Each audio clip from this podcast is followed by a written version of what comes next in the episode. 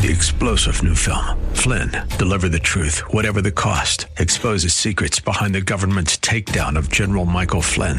Flynn knew what the intel world had been up to. He ordered the first audit of the use of contractors. This set off alarm bells. He told the truth. He was the most dangerous person for Donald Trump to hire. They had to get rid of Flynn.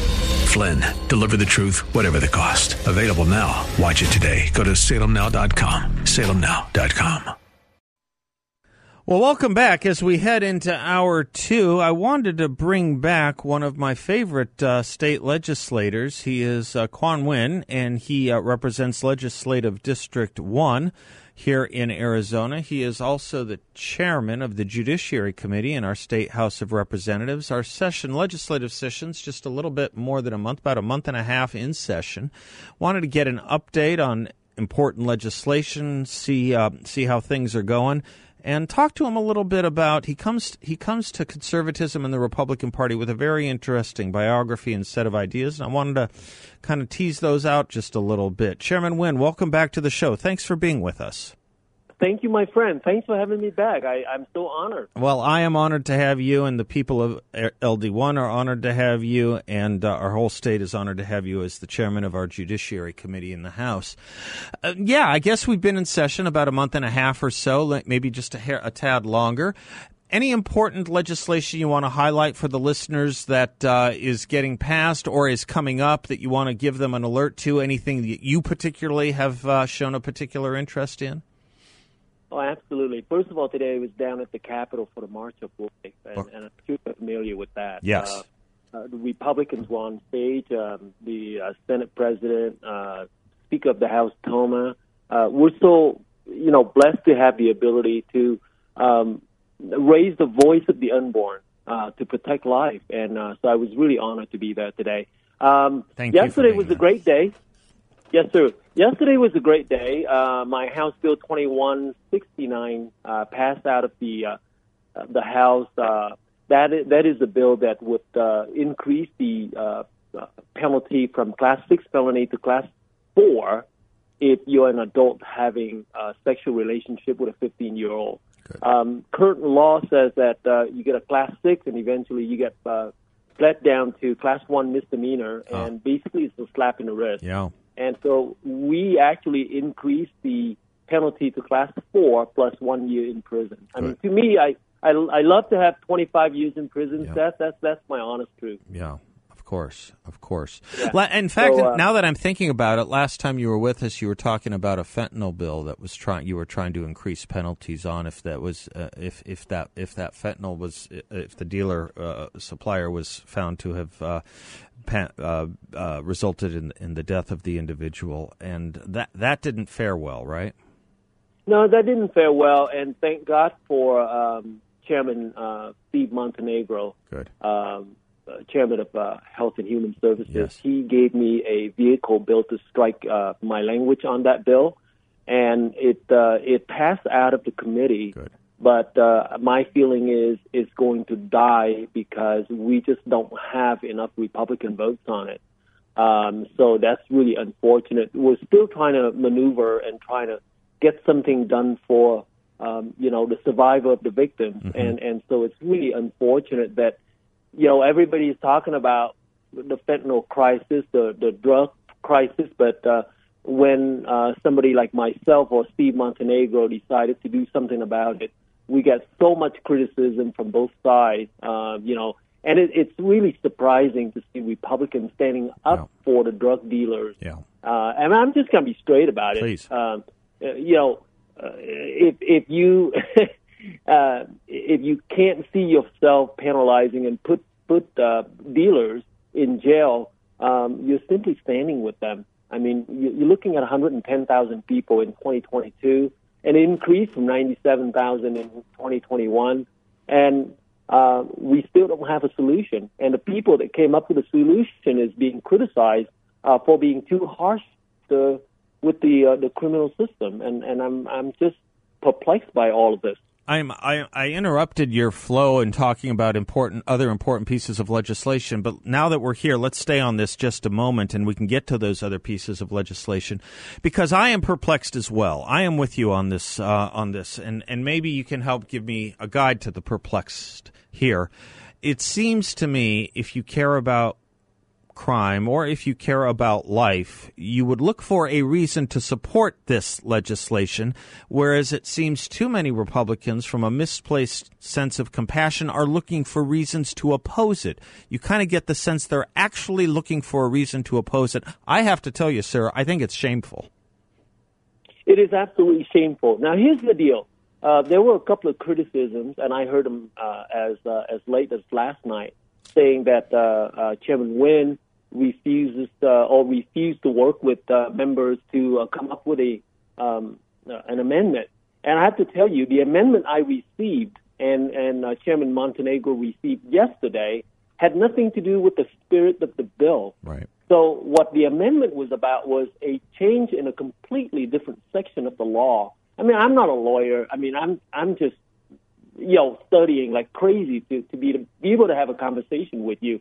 And the, the, it, it was about jury nullification, allowing the jury to actually set the sentencing.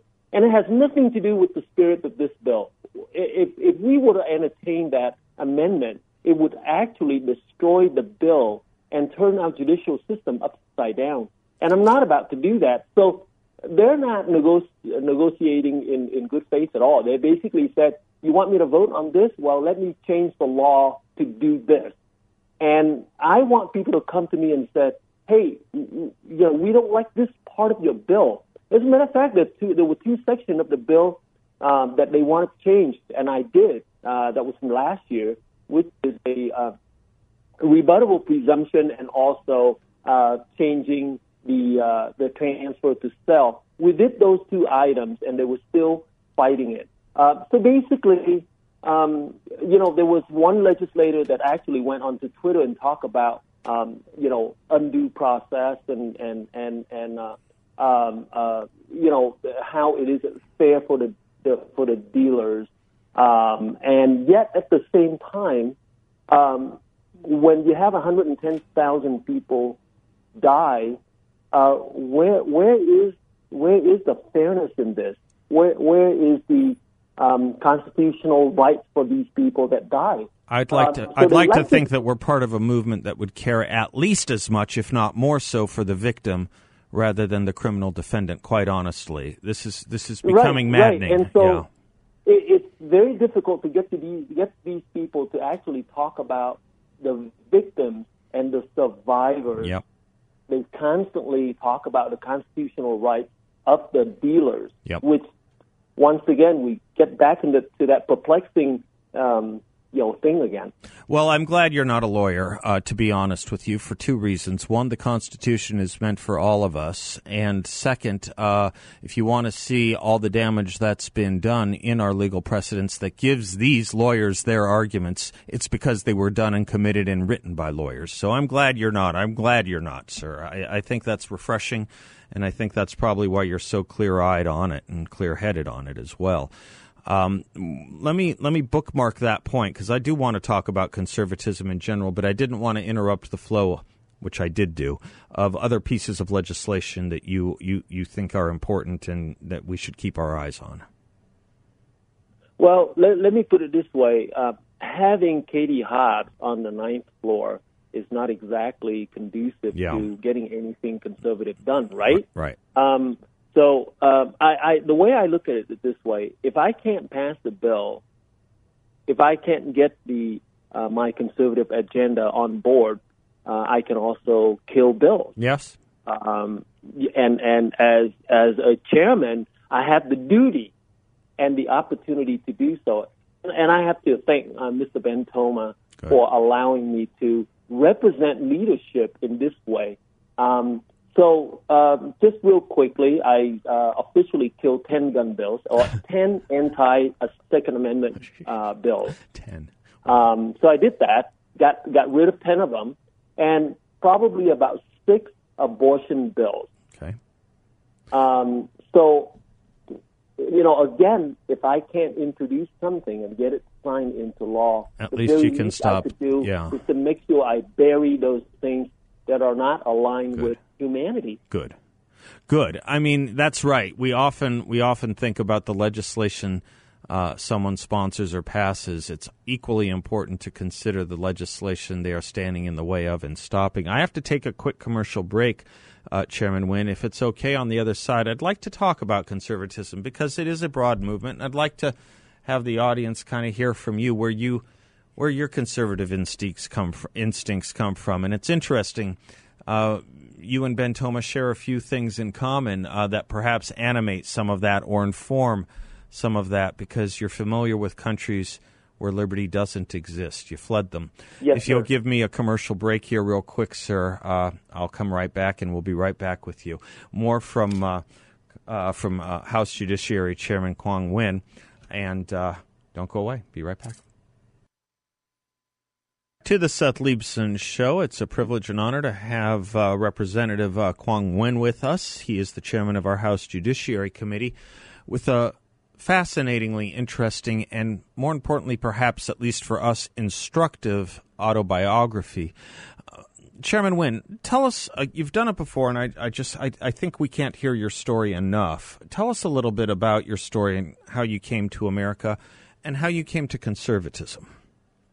Well, uh, thank you again for asking the question. Um, uh, I uh, left Vietnam at the age of 13, uh, six days before the fall of Saigon. My family, my entire family, served in the military, uh, fighting against communism, uh, the, the French occupation, and you know uh, World War II uh, with the Japanese occupation.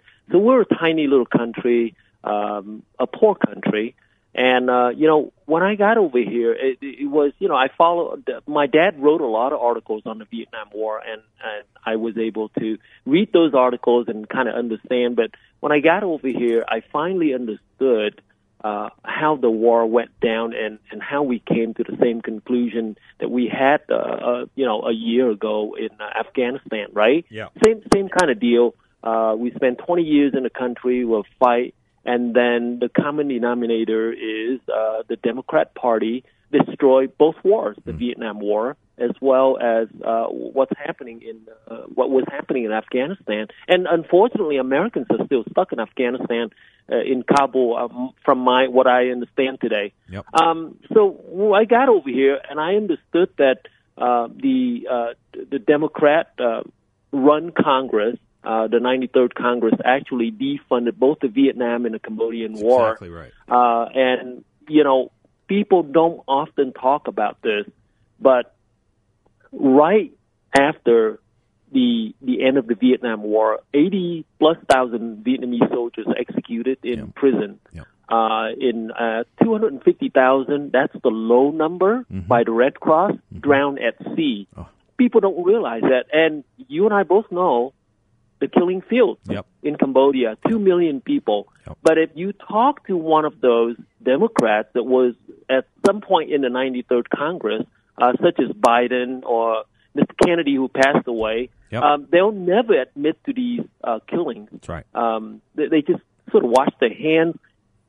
So that pretty much answered the question why I can never, ever be a Democrat, nor can I ever, ever vote for one. Good. Um, and so you can see uh, that's where it came from, and uh, it's not ever going to change.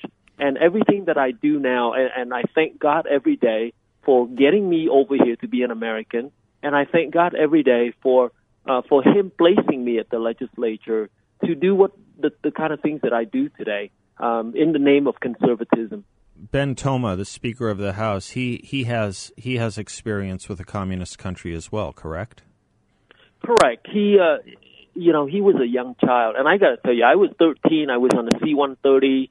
Uh, ben Toma had uh, young siblings. He, I, I believe he was nine years old when he le- uh, left communist uh, Romania, and so he and I are very much aligned in terms of how we think this country is going down, this state, the things that people are trying to destroy, um, you, you know, from within.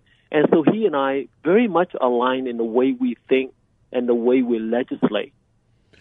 you know, that's a big theme for me in this show the destruction of our country, going all the way back to one of the young, uh, young Abraham Lincoln's speeches in 1838. He said, If destruction be our lot, it won't come from abroad. He said, We will be its own author and finisher. And I think it was prophetic because uh, all the great political philosophers, all the great statesmen of our country uh, before and since Lincoln have made similar points about that. It's when we lose confidence in ourselves that we start to unwind and deteriorate. And that certainly had to have been the animating factor as well, part of the animating factor for the Democrats in 1973, 1974, and 1975, who undercut the funding that uh, was so important just as the war was really turning our way and when we were on the cusp of victory. It was it wasn't that um, at that time that the Democrats didn't like and were soft on America itself. It's that they were soft on freedom and the freedom agenda itself. Well, that I think has grown worse and worse and worse over the years, sir. That's my thesis. And now it's not that they're soft on our enemies, it's that they're soft on America. Oh, I, I, I, I totally agree with you there, and and I, I'll go back to July of uh, 1973.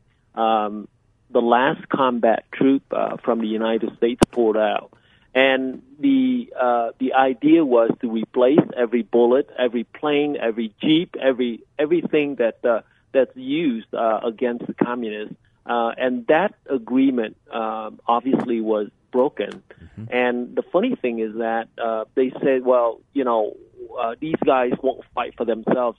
Um, if you notice that from 73 to April of 75, the South Vietnamese soldiers actually fought for two years with no American support. Right. And we fought with whatever was left because there was no more replacement of anything. And I remember during one battle, um, the Vietnamese soldiers were given 60 bullets. Now, imagine this 60 cartridges for the week. Unbelievable. And and when you you're firing off an M16, tell me how many, you know how how many seconds can you take that to, right? Yeah. So you you, you just imagine that, and then the, the at the end of the war, there were so many Americans on the left saying that you know those guys actually didn't want to fight, yeah, they didn't want to right, do anything. Right. But we survived for two years with no support. Incredible. Un- unlike what happened in Afghanistan, and I'm not saying anything bad about what's going on in Afghanistan. It's very difficult when you're, you're fighting an army that was totally supported by the Chinese and the USSR at the time. Yep, that's and right. people like my father paid for it. People like my brothers paid for it. My cousin. You know, I mean, it's uh, it's amazing. Other countries paid for it. I mean, after the fall of Saigon in 1975, there was a steady string of countries that fell to the Soviet sphere. And I have to tell you, I don't know. Do you have time for one more segment? I have to take a quick break here. If you have to run, absolutely. Oh, I, would love to keep you for a bit. I'm yours all day. Okay, good, good, good. I'll keep you then uh, for a little longer, because that lesson was never quite learned with ha- with with that ignominious withdrawal from Saigon, as, as, about nearly a dozen countries fell into the Soviet uh, uh, into the Soviet sphere. I, I believe very much so that Russia would not have invaded Ukraine had they not seen what and how we handled the exit from Afghanistan. These things matter. How America acts on the world stage matters. And our greatest of enemies, be they in Russia today or as they were then, or China today as they were then, they notice how we leave. They notice how we abandon our allies. Folks, take a look at a letter one Cambodian leader, Sirik Matak, wrote where he had to ponder the awful, awful, haunting question is it better to be America's enemy or better to be America's friend? Uh, Chairman Nguyen and I will be right back.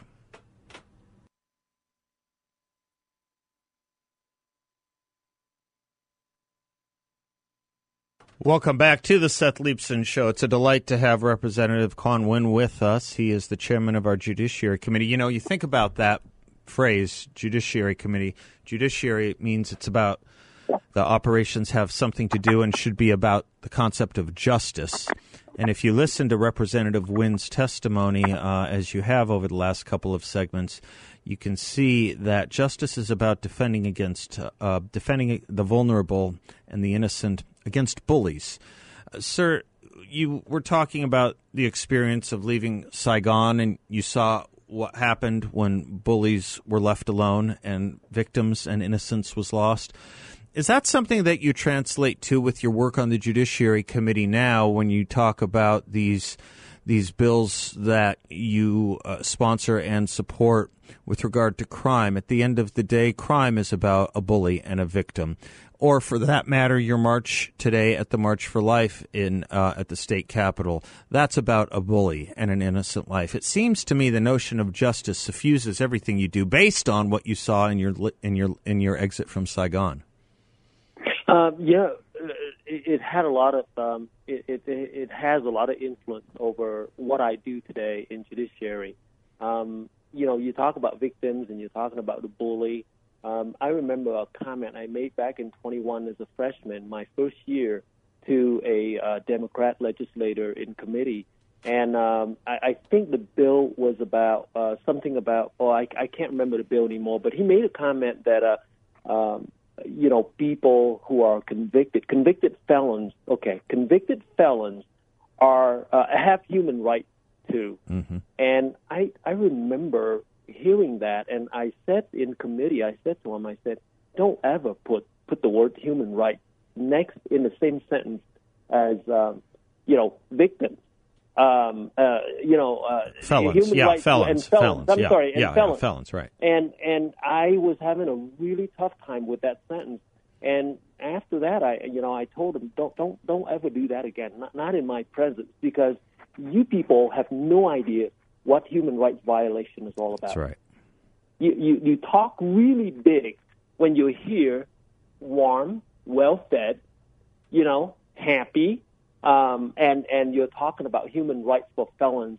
Um, those things just don't work with me too well. Uh, I'm always on the side, and I always, in the same committee, I made a comment that I'm always on the side of the victim. Yep. You have to be on the side of the victims. Go back to the, the drug homicide bill. Yep. They talk about uh, constitutional rights to the victim, uh, to to the, the drug dealers, but never once they mentioned anything about the victims. As a matter of fact, I had two people sitting in my office uh, opposing the uh, the child sex bill that we talked uh, in the in the in the first segment, and and you know I heard these people at the podium multiple times, and finally I said to them sitting in my office, and I said, "Could you please spend thirty seconds testifying on just honoring the victims? Can you not talk about your son being a victim of a, a bill, a law that, that your son has broken? Can you not talk about it for one second and give some honor to the victims, the, the victims that, that, you know, under your son's action? And it almost seems like it goes over their heads. It's like, well, you know, my son is suffering from this and that and uh, he's going to be suffering for life because of uh, this conviction. And I said to her, and I said, "Have you ever thought about what the little girls have to go through for the rest of her life mm-hmm. Mm-hmm. because of what your son did?" That's exactly. And it's very difficult to to change. I don't know. Is that a cultural thing? I don't know. We need to change it. It might be a cultural thing. That's interesting, and you know, it dawns on me. It's it's certainly it's certainly a lost it's certainly amnesia about first principles. If nothing else, it's amnesia about first principles, because we all live in a in a society that we like to think of as civilized, and based on that society of civilization, we all live in a compact with one another. And it seems to me it's a sick society, or it becomes a sick society, when anyone breaks that compact and the focus of compassion Uh, is more directed towards the person who broke the compact, and the effort is to give them a more meaningful life, while the victim of the breaking of that compact through a violent act of crime, as you say, has to suffer with the consequences of that in what is, in fact, a life sentence. The victim will always get the life sentence. The violator, the felon, the violent criminal, too much effort is spent on making sure their sentence is not for life. Let me take a quick break. I'm sorry this was a quick segment. We have a longer one coming yes, up. Sir. You betcha. I'll be right back with Quang Nguyen, representing LD1 in Arizona.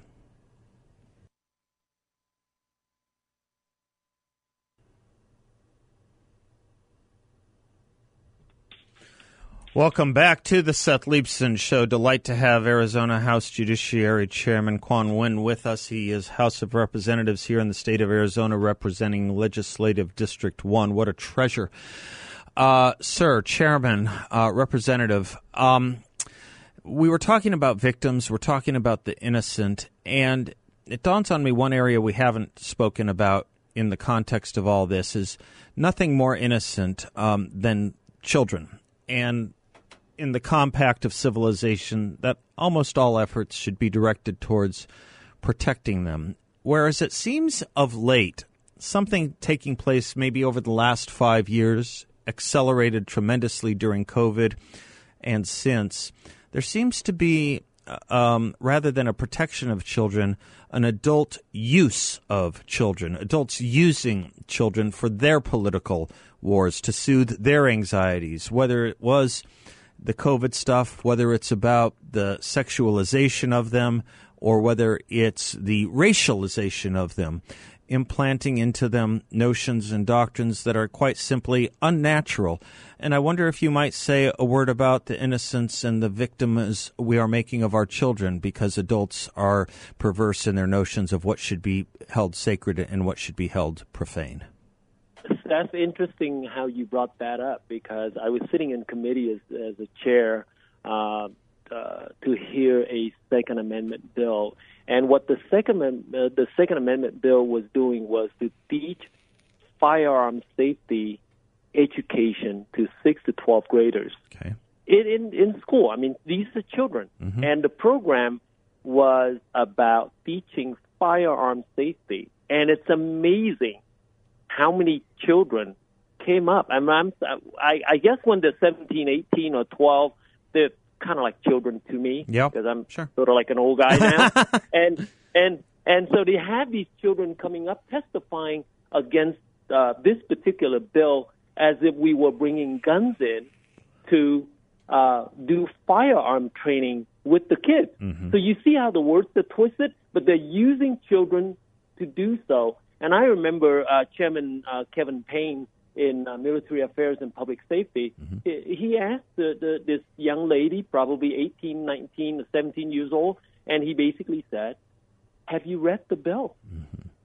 Because your representation of the bill has nothing to do with this bill, mm-hmm. and it's a total misrepresentation. With teaching firearm safety, they twist it around using children and say, "Oh, you guys are teaching firearm training. Yeah, yeah. I, I mean, and it's it's not just this bill. I mean, they're using children all over the place. Yeah. Um, we we had a bill on transgender Yeah. uh, not being able to play in women's sports last sports last year, Yeah. and they did the same thing. Yeah. They, they brought in a 13 year old and and you know started talking about and and using their innocence That's what it is. It's really ripping them from the Garden of Eden, which should be childhood. You know, I often talk about uh, tyrannical movements that always depend on youth movements. We saw it in Maoist China. We saw it in Hitler Germany. We saw it throughout the entirety of the Soviet Union. I wonder, was that also true of the North Vietnamese? Did they have a youth, a youth, commun- a communist youth movement too? Did Ho Chi Minh use children that way as well? Much worse. Uh huh. They used to tie 12 year old, 11 year old uh, little children to the anti aircraft uh, Oh my God. guns, Oh my God. um, hoping that the B 52 wouldn't bomb these sites. And they actually used these children to actually shoot at American aircraft. Oh my God. And, and they're not, by the way, they're not asked to be sitting there. They're chained to the gun. So they couldn't leave. They couldn't run. And these are children. I mean, there are, I can send you pictures of kids holding AK-47 and as tall as the AK-47. Yeah, of course. Of course. And, and of course, we don't do that here um, in the United States because we value number one life, number two children. Yeah. In those countries, they don't have to worry about it. I saw some of this in the Iran Iraq war where the Basij movement was using children as live minesweepers.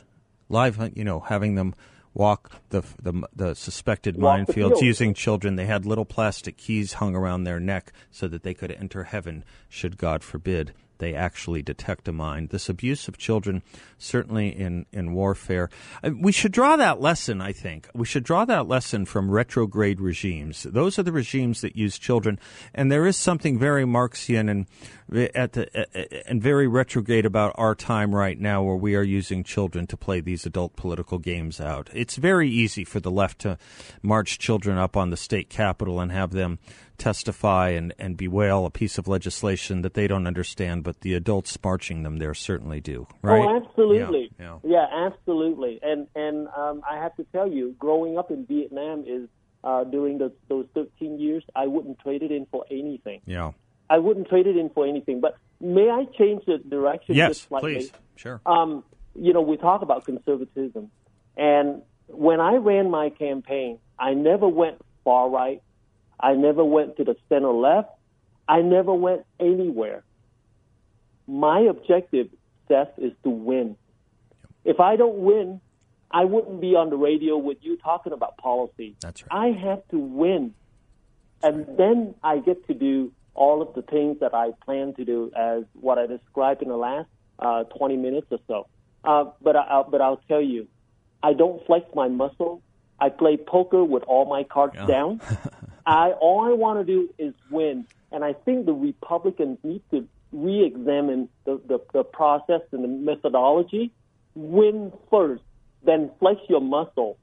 Flexing your muscle is only going to tell people whether I want to vote for you or not. I'm not saying we're lying to anybody. I'm not lying to anybody. All I'm saying is that I'm going to tell you exactly what I do. I'm going to tell you my platform. I want you to vote for me. But I'm not going to lean far right to dismiss the XYZ and hoping for endorsement, or I'm going to lean to this side to get somebody else's endorsement. I'm going to stand on my own two feet. Get the Republicans to start learning how to win so that we can do this. And why am I saying Republicans? The line between losing the, first, the Second Amendment and keeping the Second Amendment is the Republican Party. That's right. It's not anything else. And if we don't learn to win, we're gonna everything that I've done in or, or, we have done in the last ten years to protect the Second Amendment will all be gone. That's right. And by the way, that line for the Republican Party is one vote strong. It's one vote strong in the state legislature, at least in your body yes, of the state legislature. That's exactly right. Yeah. Well, sir, um, thank you. Thank you for serving. Thank you for standing on those two feet. You stand very tall in my book, and I think a lot more than just mine. I appreciate your time with us this afternoon, and I appreciate your public service. Thank you, sir. I really appreciate it. Take good care. You too. God bless. I'm Seth Leibsohn. We'll be right back.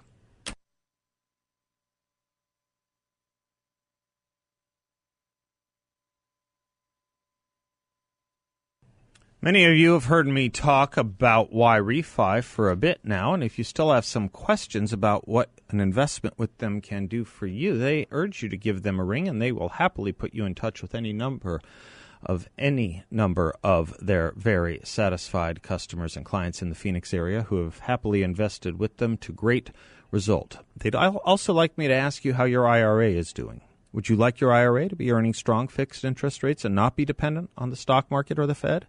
Did you know you can invest with YRefy through, a, through an IRA or other qualified funds? And you can keep your investment, including the high fixed interest rates you earn, tax deferred. That's right. Your money can stay in your IRA and you don't have to pay taxes on the income you earn. Check them out at investyrefy.com or give them a call at 888 YRefy 34. There is, it is fair to say, and uh, just obvious to observe, a, strong libertarian pull in much of our Republican Party. I'm just thinking about this in respect of my conversation with Chairman Nguyen.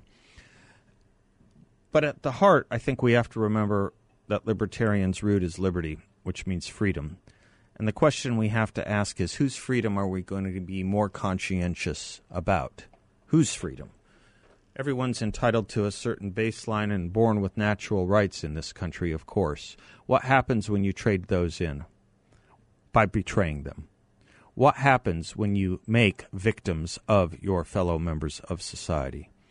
Standing up for victims, standing against the bully. You know, it's important to remind you can be faithful to the Constitution and still be faithful to the people who require the most support, the most weak and the most vulnerable, the victims.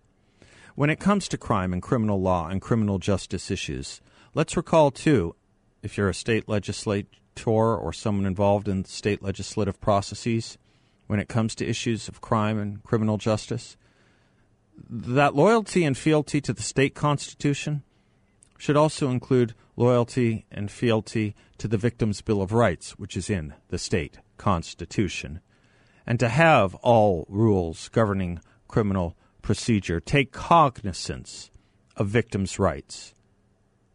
The victim, the victim, you don't have liberty if you create more of them, and you don't have liberty if you turn callous thoughts, uh, callous policies towards them in order to bend over backwards to prove something that you don't need to prove. The bully doesn't need your help. The victims in society do. A lot more coming right up. We'll be right back. Three star general Michael J. Flynn, head of the Pentagon Intelligence Agency, knew all the government's dirty secrets. He was one of the most respected generals in the military. Flynn knew what the intel world had been up to, he understood its funding. He ordered the first audit of the use of contractors. This set off alarm bells. The explosive new documentary, Flynn, Deliver the Truth, Whatever the Cost, uncovers the facts behind this scandal. Flynn told the truth. He was the most dangerous person for Donald Trump to hire. I find out the worst enemy that I'm going to face in my life is right here in America. They took my assessment and they wanted me to change it. And I was like, I'm not changing it. They had to get rid of Flynn with in depth interviews, archival footage, and never before seen personal records of the man behind the headlines. I just felt like I was drowning. Flynn, deliver the truth, whatever the cost. Available now. Watch it today. Go to salemnow.com. Salemnow.com.